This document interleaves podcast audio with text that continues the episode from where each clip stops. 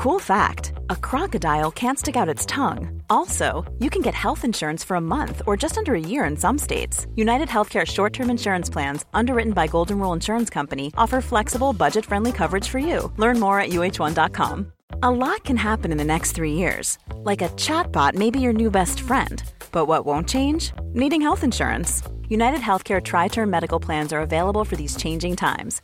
Underwritten by Golden Rule Insurance Company, they offer budget friendly, flexible coverage for people who are in between jobs or missed open enrollment. The plans last nearly three years in some states, with access to a nationwide network of doctors and hospitals. So, for whatever tomorrow brings, United Healthcare Tri Term Medical Plans may be for you. Learn more at uh1.com.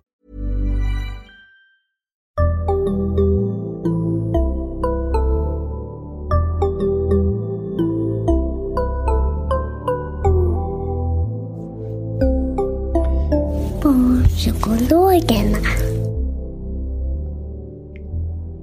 Välkomna till Barnpsykologerna, en podcast med Liv Svirsky och Lars Klintvall. Och idag när det är terminsavslutning så kör vi en traditionsenlig frågelåda med lite frågor som vi har fått från er eh, via... Eh, de flesta har nog kommit via Instagram, DM. Eh, så vi hoppas att ni som har skickat frågor ska få lite svar. Hej Lars! Hej! Du får den första frågan. Och den handlar om hur ska man göra när det är svårt att lämna barn på förskolan? Eh, Det här är, min dotter har precis börjat prata om att hon inte vill gå till förskolan. Eh, Och att läm- från att lämningar har varit ganska lätt så har hon faktiskt, hon tycker att det är ganska jobbigt, typ varannan gång i alla fall. Så det här är väldigt aktuellt för mig just nu. Ehm, Och vad gör du då för att hantera det? Men knepet är ju, pedagoger, förskolepedagoger har ju massa erfarenhet av det här. Tänker jag, eller hur? De har ju sett massa lämningar och när det funkar och när det inte funkar. Och jag tror alla vet väl, här, det klassiska misstaget är att, att tro att man ska stanna kvar tills barnet tycker att det är okej att man går. Eller hur? Att man liksom ska komma till en punkt där barnet säger att det är fine. För det kommer man ju antagligen inte göra. Då kan man ju hålla på hur länge som helst. Och att man bara gör det värre för barnet genom att liksom dra ut på det. Säga hej då, barnet säger gå inte, då, då stannar man kvar en liten stund och så tror man att det ska funka och då säger man hej då och så säger barnet nej. Eller hur? Det kan ju ta liksom en timme. Och pedagoger hatar ju det där såklart med, med rätta. Ehm, och, eller hur? Så man vill ju liksom göra ett, ett dra, dra ett plåster. Liksom. Man vill ju göra det snyggt. Och när man väl har sagt hej då så, så backar man inte utan då går man. Och, Jag instämmer. du instämmer. Och har man tur så har man ju eh, personal som du vet så här, skickar ett sms efter en halvtimme och säger eh, nu, nu har barnet lugnat sig, nu är det okej. Mm. Och gör de inte det så kan man ju be om det. Så att för ens egen skull, det är ju inte för barnets skull, det är ju bara för ens egen. Just den tycker jag ändå är viktig att komma ihåg att ofta så är det ju värst för föräldern. Alltså för barnet är ledset precis den där minuten av separation. Och sen är de ofta så här, sen börjar de leka och ha, ha jättekul och ha det bra. Mm. Um, Medan man som förälder kanske går med en klump i magen i halva dagen. Mm. Och då kan ju ett sms eller en bild eller någonting vara liksom det som gör att man så här, ah, kan släppa det och känna sig trygg. Gud ja, att- att man verkligen behöver det. Um, sen minns, det, jag blev osäker när vi skulle göra avsnittet om jag, om jag har berättat den här anekdoten förut. För det känns som att jag berättat den så många gånger. Att jag hade en, en student faktiskt som gjorde ett sånt här beteendeexperiment. På hur hon skulle göra lämningar mer eh, lättare och liksom bättre för sin dotter. Jag tror att det var en dotter i alla fall. Eh, och då hittade de på en så här lek. Att de hade en speciell jag tror att det var en typ badanka. Det kan det inte vara. Ja, någon sorts anka var det i alla fall. Som de varje morgon gav så här ett uppdrag. Vad de pratade om när de gick till förskolan. Vad det var ankan skulle ha för uppdrag när de kom till förskolan. Och alltså det kunde vara så små saker. Så här, hon ska gå in till kuddrummet och hittar och alla blå kuddar eller någonting. Så att det fanns liksom en riktning in i förskolan. För det är så lätt att, man, att man får fokus på vad barnet inte ska göra. Barnet ska inte gnälla eller liksom bli ledsen eller gråta. Utan istället skifta fokus till vad vill jag att barnet ska göra? När den kommer till förskolan. Och då är det väl smart att ha liksom en aktivitet som man går mot. Och lite också att det blir någon slags lek där som både den som lämnar och barnet är lite involverad i. Så att man inte går och liksom känner åh nej, varje steg så kommer vi lite närmare. Ja, att den, Utan den att det blir jobbiga... lite lustfyllt också. Exakt. Och jag antar att det där är väl en del av en, av liksom en, av en större kategori av, av strategier som är liksom också att, förut, att förbereda barnet. Alltså det kan vara att man liksom tittar på bilder på förskolan. Pratar om personalen, pratar om de andra barnen, pratar om aktiviteter på förskolan. Visar bilder på det. Så att man liksom mjukar upp Mm. övergången också. Mm. Sen tänker jag att det också kan vara bra att ha en ganska tydlig ritual och det tror jag också är bra för, för den som lämnar. Men att man kanske har något så här, vi går in, vi tar av oss och så kommer någon personal ut och möter och så är det liksom puss, puss, kram, hej då, jag älskar dig och så går man ut och så vinkar man genom något speciellt fönster. eller Någonting sådär. Så att man liksom, det här, det är så här vi gör. Och så kan man liksom hålla sig till det och behöver inte improvisera eller just kanske fastna i det där som du pratade om. Att man, ja men kanske om jag gör så här så blir det bättre. Utan vi håller oss till det här och så går det ganska snabbt. Och kärleksfullt. Och blir en kort tid för barnet när det är jobbigt.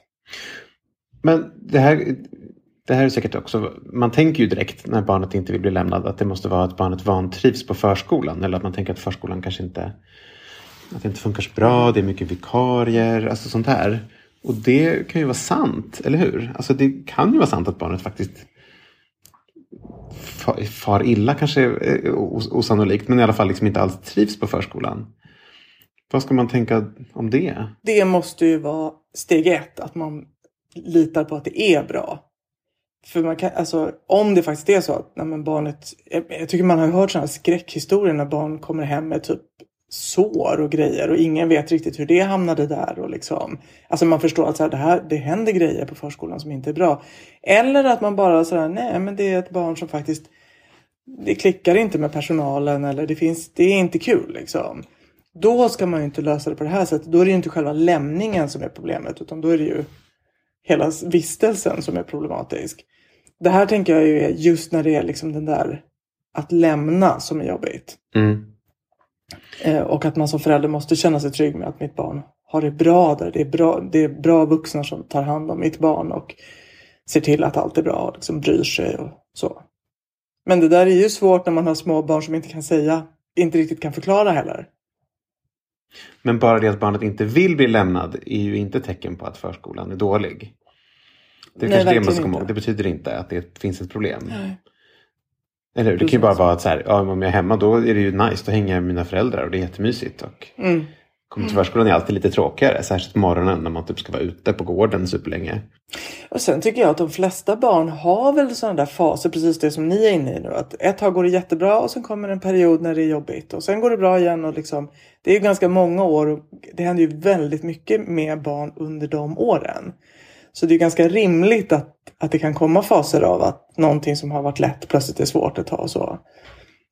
Um, och liksom, fast det inte betyder att någonting är fel utan bara det är lite jobbigt nu ett tag.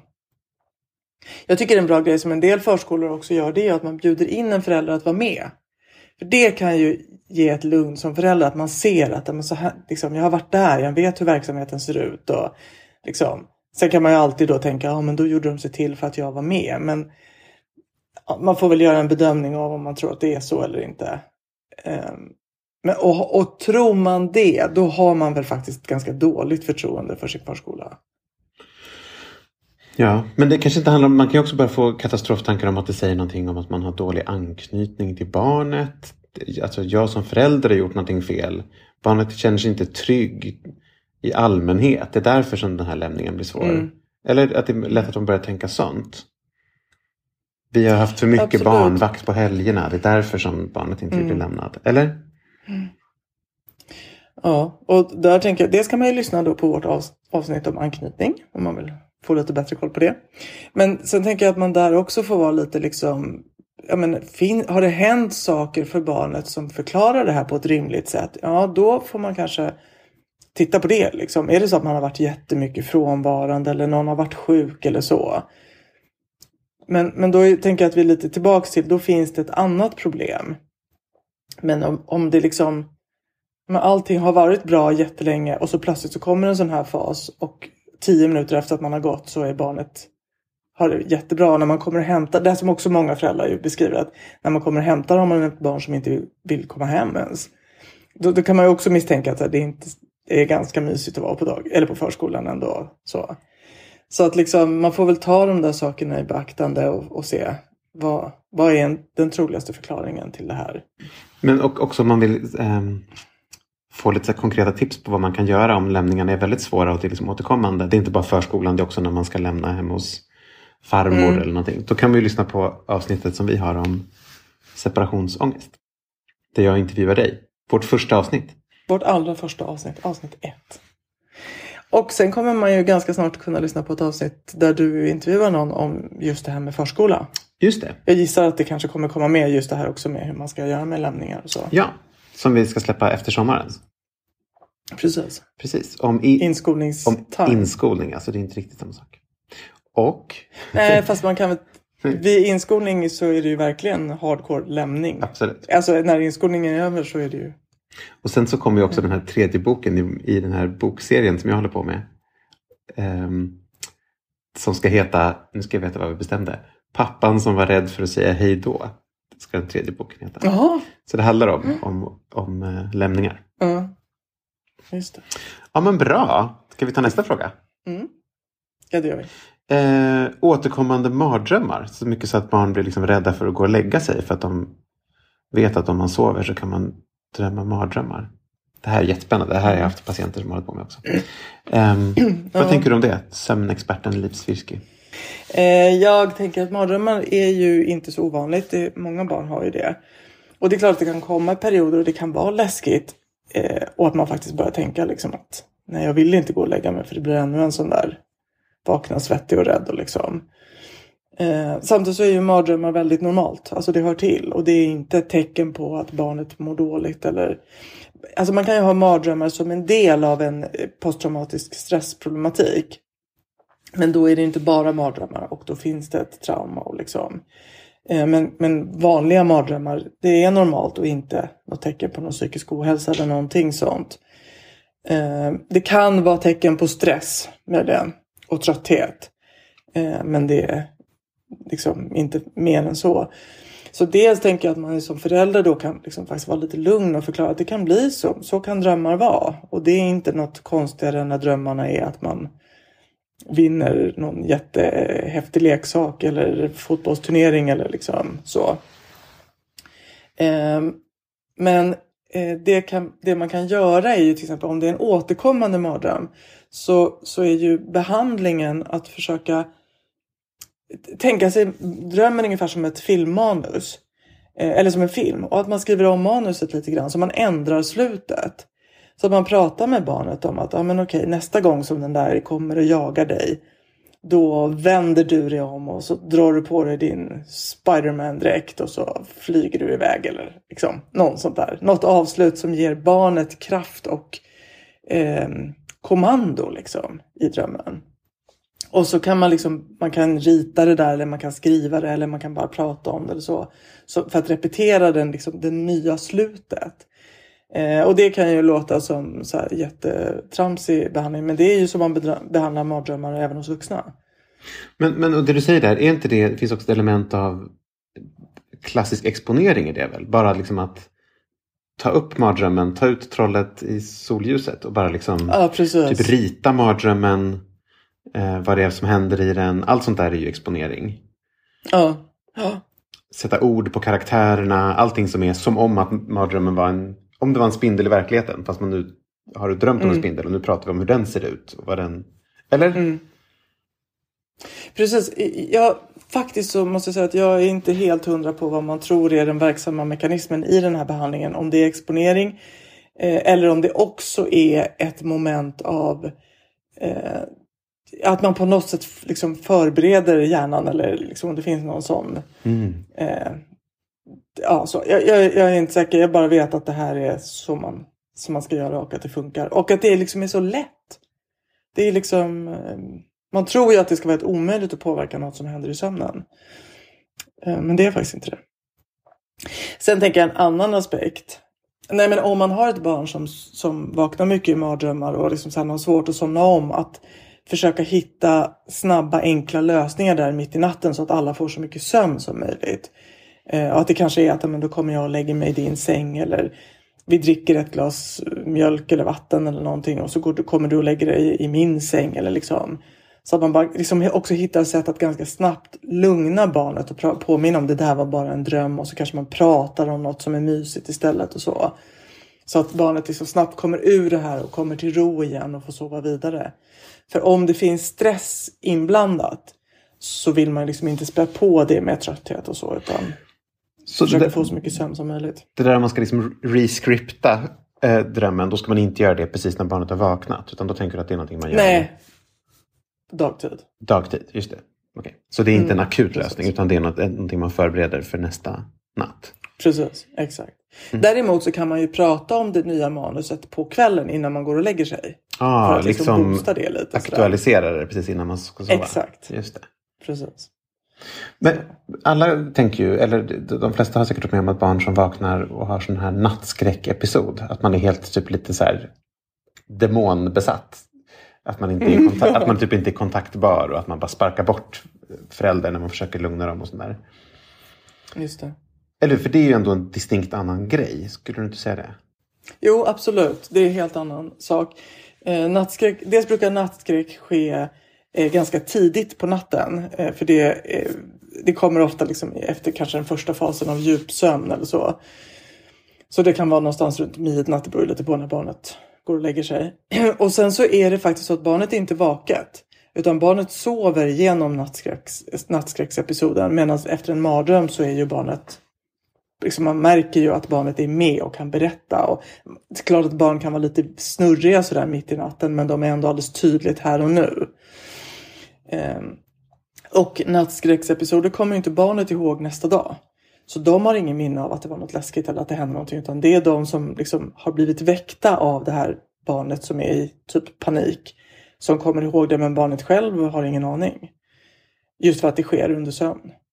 Så det är stor skillnad. Mardrömmar kommer senare på natten för det kommer när vi börjar drömma, äh, sova drömsömn. Och det kommer när man har sovit lite djupsömn.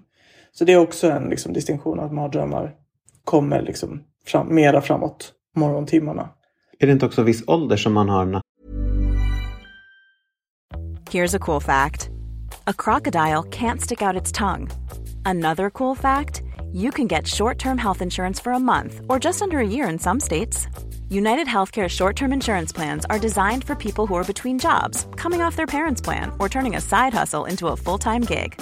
Underwritten by Golden Rule Insurance Company, they offer flexible, budget friendly coverage with access to a nationwide network of doctors and hospitals. Get more cool facts about United Healthcare short term plans at uh1.com. This Mother's Day, celebrate the extraordinary women in your life with a heartfelt gift from Blue Nile. Whether it's for your mom, a mother figure, or yourself as a mom, find that perfect piece to express your love and appreciation. Explore Blue Nile's exquisite pearls and mesmerizing gemstones that she's sure to love. Enjoy fast shipping options like guaranteed free shipping and returns. Make this Mother's Day unforgettable with a piece from Blue Nile. Right now, get up to 50% off at BlueNile.com. That's BlueNile.com. Quality sleep is essential. That's why the Sleep Number Smart Bed is designed for your ever evolving sleep needs. Need a bed that's firmer or softer on either side? Helps you sleep at a comfortable temperature? Sleep Number Smart Beds let you individualize your comfort so you sleep better together.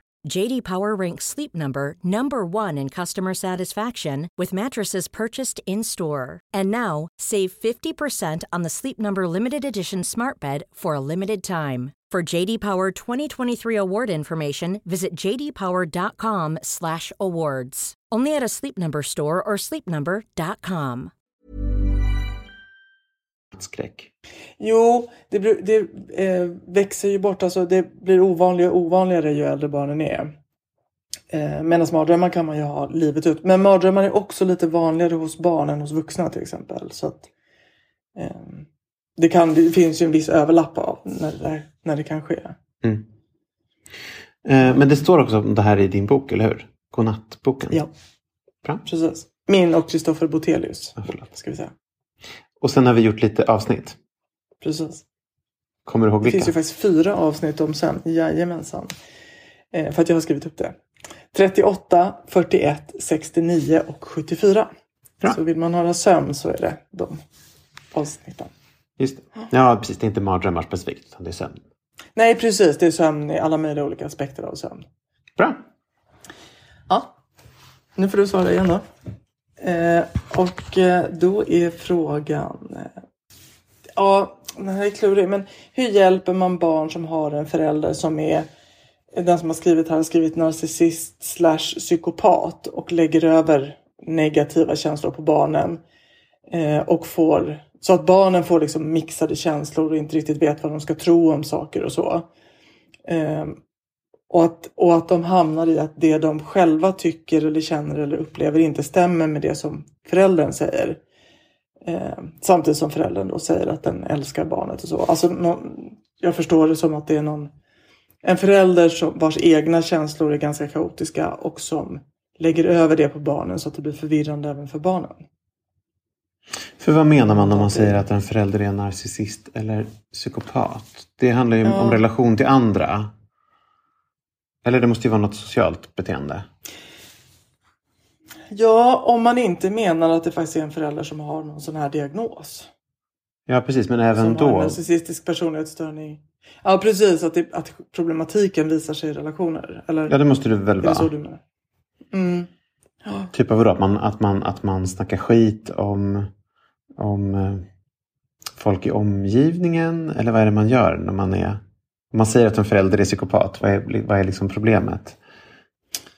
Ja, men är inte det då att man inte kanske inte förstår andras känslor, inte validerar andras känslor? Till exempel barnets känslor? Kanske. Ja, det skulle det väl kunna vara. Kanske utsatta för, för hjärntvätt och manipulation. Ja, just det.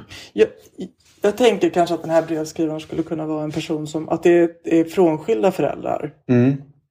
Och att den förälder som skriver upplever att den andra föräldern är liksom skammar barnen eller ja, gör dem förvirrade eller pratar illa om. Ja, det, kan, det kan man väl tänka sig då ja.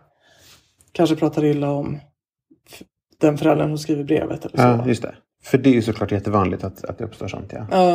Nej, men, okej, förlåt. Det jag är ute efter är bara så här, så att man inte fastnar i de här etiketterna utan att man funderar över så här, Ja, vad, är de, det. vad är det faktiska problematiska beteendet som den andra föräldern gör. Då? Mm. För det är det väl också lättare att prata med barnet. Så här. Det kan bli snurrigt när pappa säger ibland sådana här saker. Mer än att säga att din pappa är en psykopat. Kanske inte är så, så användbart. Eller? Om det inte faktiskt är så att din pappa är liksom eh, har fått någon, psykopati finns ju inte som diagnos, men någon, någon allvarlig personlighetsstörningsdiagnos och där man faktiskt behöver prata om barnet om att det är så. Och det liksom, alltså lite så, ungefär som att det, liksom, föräldern har en sjukdom. Då ska man ha mycket på fötterna men om man börjar man- säga sådana saker. Ja, då ska det ju vara klarlagt tänker jag. Ja, exakt. Jag menar det. Ja. Eller vadå, man har en förälder som är ju- bipolär då, och har liksom maniska perioder och börjar säga en massa konstiga saker. Och, och man vet att den föräldern har fått en sån diagnos. Då kan man ju prata om den Mm. sjukdomen. Men jag menar bara så att man inte springer runt och, och tycker själv att någon är psykopat Nej, för att nej, man har en precis. konflikt med den. Eller man tycker att någon är Nej, bipolär exakt. för att den gör knäppa grejer tycker man ibland.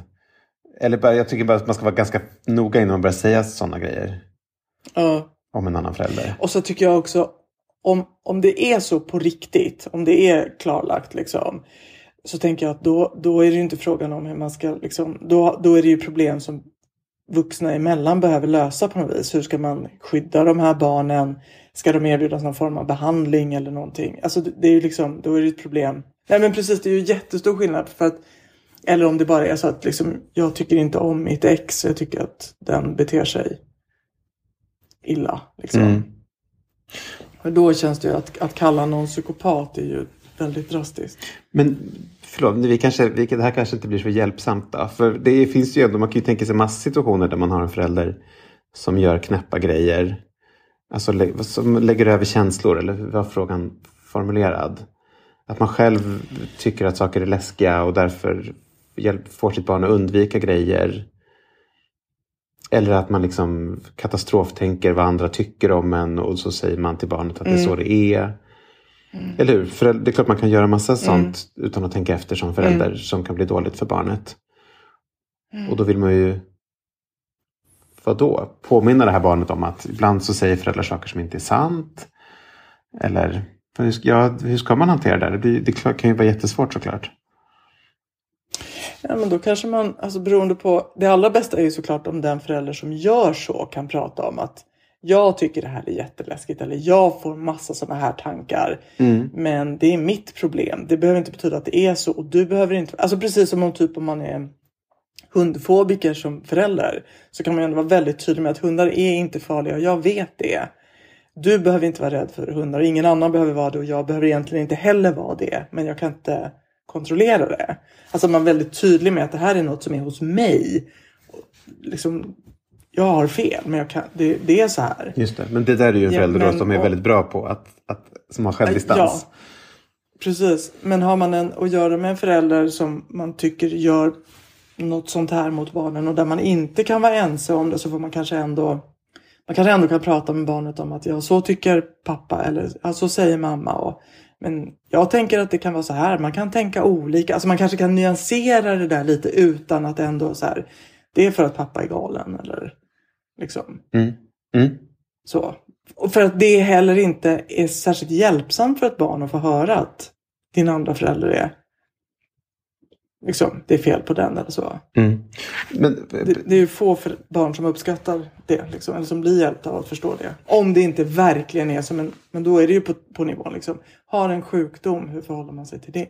Men det där som du sa nu var ju jättebra. Alltså att man egentligen den färdigheten man... För det här barnet kommer ju ha den här föräldern resten av livet. Mm. I alla fall förälderns liv.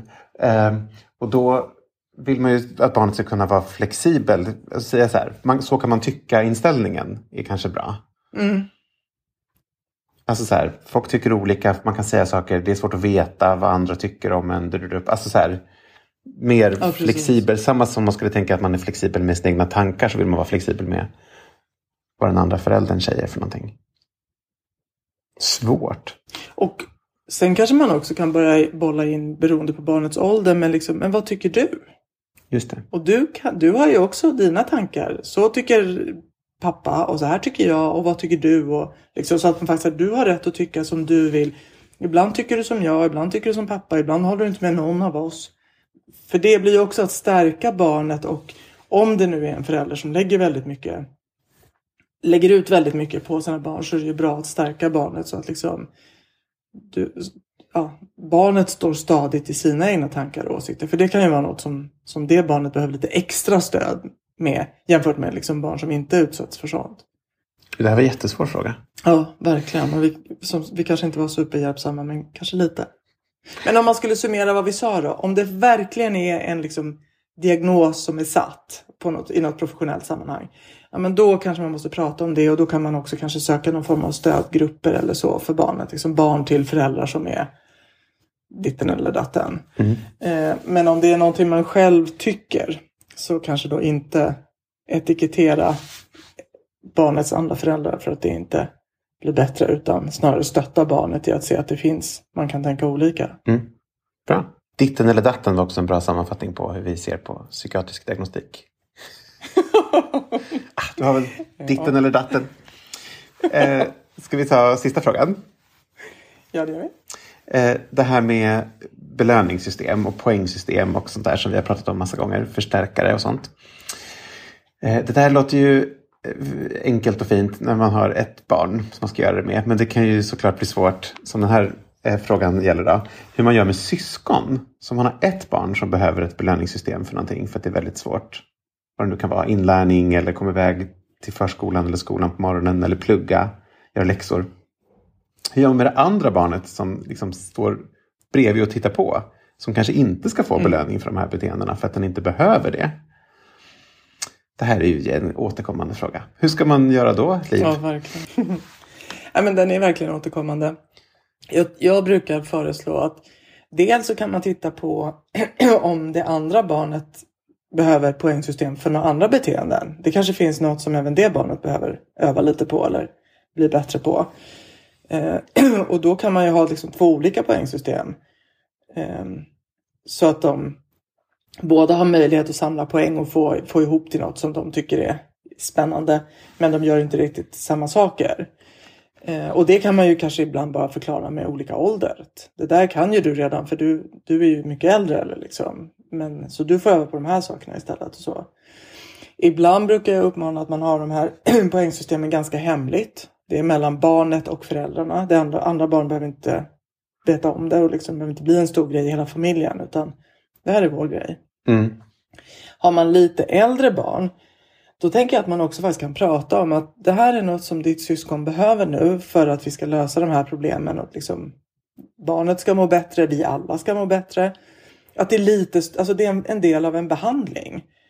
Eh, och precis som man inte säger om, om ditt syskon får öroninflammation så behöver inte du äta antibiotika utan liksom man, man får det man behöver och man kommer i perioder under uppväxten att behöva olika saker. Mm. Och olika uppmärksamhet, olika uppmuntran och så. Men skillnaden är att antibiotika är inte godis. Så gott. Det är inte så Nej. gott. Nej, absolut. Men, men jag tänker liksom att det ändå alltså att det finns något, något viktigt i att också förklara att det här är inte bara för att det är inte för att vi ska liksom få möjlighet att ge massa roliga saker till ditt syskon men du ska minsann inte få någonting utan det här är ett sätt att lösa problemen. Ni kommer att behöva olika saker. Det viktiga är att ni kommer att få det ni behöver när ni behöver det.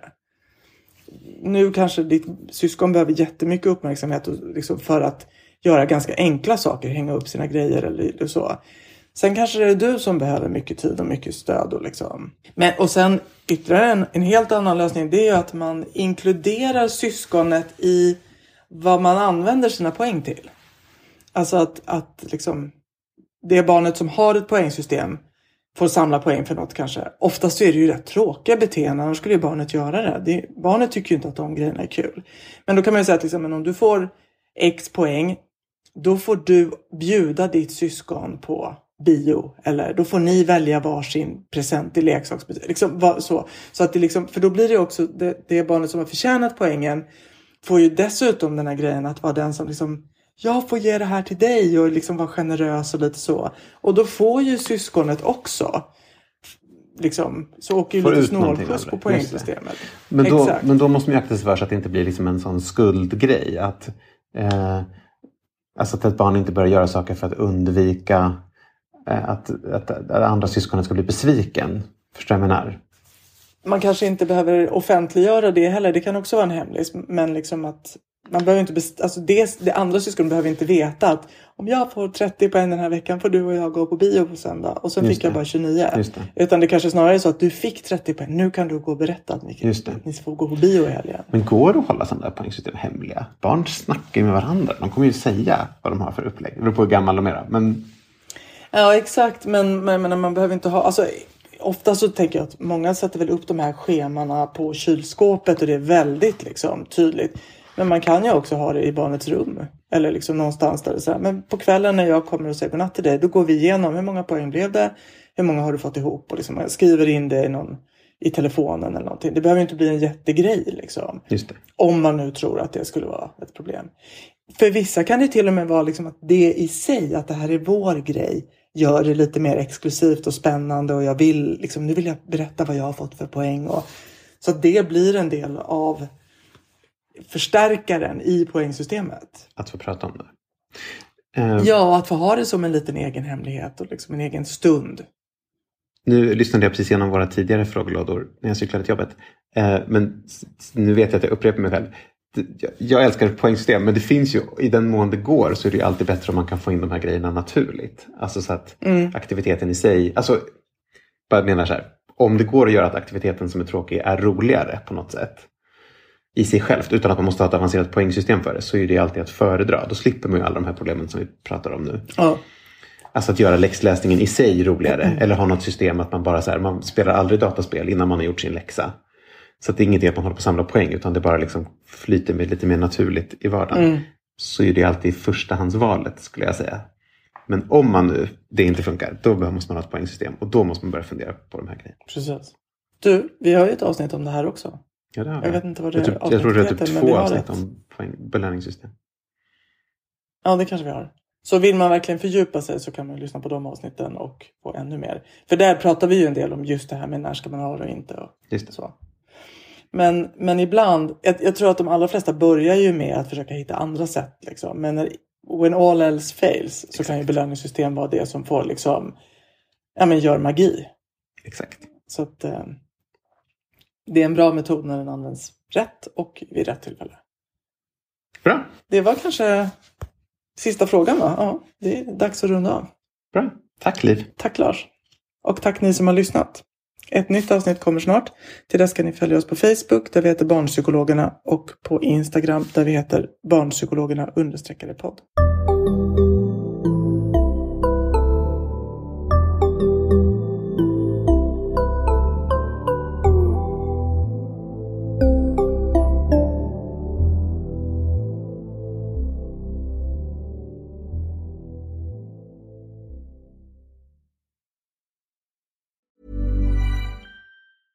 Hi, I'm Daniel, founder of Pretty Litter. Did you know cats tend to hide symptoms of sickness and pain? I learned this the hard way after losing my cat, Gingy. So I created Pretty Litter, a health monitoring litter that helps detect early signs of illness by changing colors, saving you money and potentially your cat's life. Pretty Litter is veterinarian developed, and it's the easiest way to keep tabs on your fur baby's health right at home. Go to prettylitter.com and use code ACAST for 20% off your first order and a free cat toy. Terms and conditions apply. See site for details.